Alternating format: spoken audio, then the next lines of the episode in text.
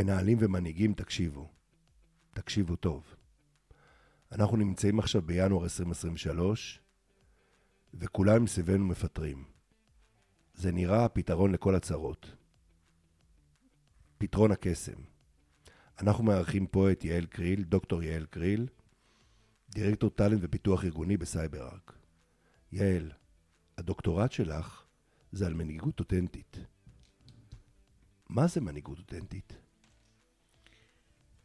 בקצרה,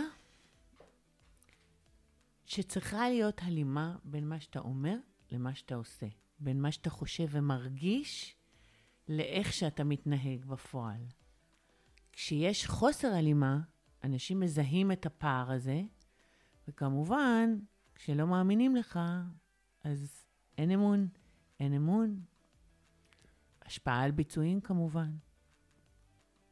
ובהיבט הזה של באמת, אחד בפה, אחד בלב, אה, זה לא טוב, אלא תהיה מה שאתה ודבר מה שאתה, איך את מנתחת את גל הפיטורין האחרון? קודם כל, אני בתחושה שאנשים לא רגע עוצרים לחשוב, אלא פועלים פעולה כמעט פבלובליפט.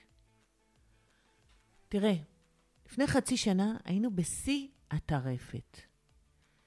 המקצוע הכי נחשק היה מגייסת, נכון? שילמו למגייסות יותר מאשר לדוקטורים ל-AI. 30 אלף למגייסות. כן.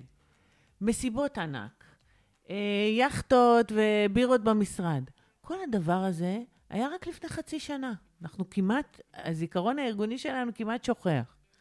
והנה פתאום, יש מיתון, יש אוקראינה, יש אינפלציה, יש אה, אה, מלחמת הסחר בין ארה"ב לסין, ויאללה, מגיבים פבלובית. מה זה פבלובית? קודם כל אנחנו נכנסים לפריז, אין גיוסים. דבר שני, אנחנו מפטרים את המגייסות שלפני חצי שנה גייסנו. דבר שלישי, אנחנו כמובן מפטרים אה, עשרה, עשרים אחוז, שמים איזה טארגט והולכים עליו. אנחנו מקצצים כמובן בכל הקשקושים והמותרות והמסיבות ענק, ובחוויה שלי זה מרגיש קצת, אה, כמעט הייתי אומרת, אה, לאמץ את התרבות האמריקאית, שהיא לא ממש אנושית, שהיא... אה, שהיא לא אותנטית, אנחנו, אנחנו ישראלים. שהיא לא אותנטית. אה, קח את הקרטון שלך, שים את הדברים ותצא מפה. אה, ואני חושבת שלפחות בחוויה שלי, התרבות הישראלית גם מציעה איזושהי ערבות הדדית. ואני מצפה ממנה, מנהיגים ומנהלים בתקופה הזאת, שנייה, תחשבו לפני שאתם מגיבים פבלובית. אני חושב שמה שאנחנו זוכרים מהקורונה, אנחנו זוכרים בעצם את אלה שלא פיטרו. זה הסיפור שאנחנו זוכרים, אם ננסה להיזכר. את אלה שאמרו, אני מקצץ מעצמי, אני מוריד, אה, אנחנו מורידים מההנהלה, או יוצאים לארגון, כולנו נכנסים מתחת לאלונקה, נוריד חמישה, עשרה אחוז ולא נפטר אנשים. מה אמירות כאלה עושות לעובדים? תראה, מנהיגות אותנטית באה לידי ביטוי, אה, כמו שאמרתי, אחד בפה, אחד בלב. אז אתה, אתה לא יכול לבוא לארגון, לראות שם פוסטר שההון האנושי שלנו, זה הדבר הכי יקר שלנו, ודקה אחרי זה לפטר. כלומר, אתה יכול להגיד, ההון האנושי שלנו זה הדבר הכי חשוב לנו, ולכן בתקופה הזאת אנחנו נעשה כל מה שאפשר על מנת לשמר אותו. כלומר, role modeling, בואו נתחיל מעצמנו, הנהלה. אנחנו נדרוש מעצמנו להוריד, ב, לחתוך במשכורות של עצמנו לפני ש, שאנחנו חותכים אה, אה, כוח אדם. דבר ראשון. דבר שני, אה, התחושה הזו שאנחנו ביחד, אז אנחנו כולנו מורידים מהטנביס שלנו, אוקיי?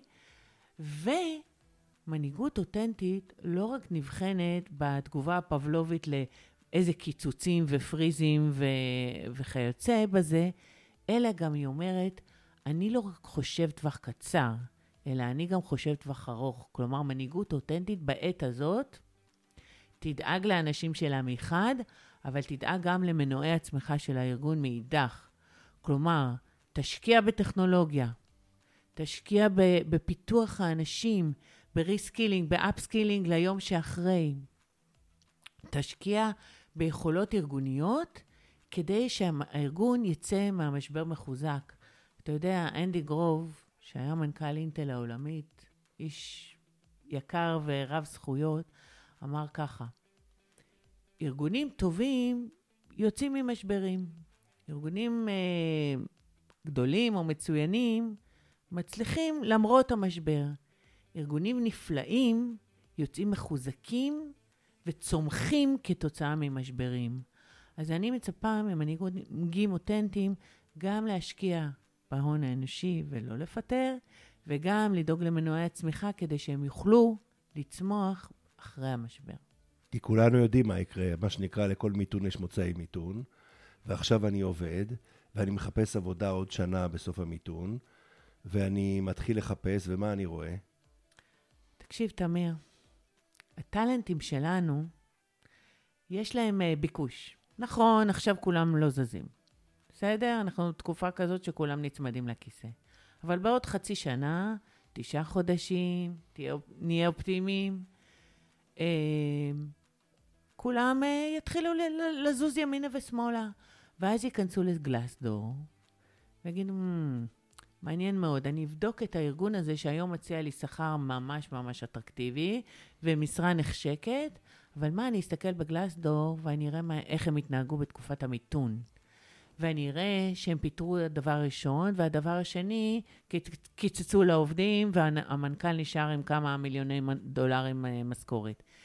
בארגון הזה אני לא אלך לעבוד. כלומר, לטאלנט שלנו יש אופציות.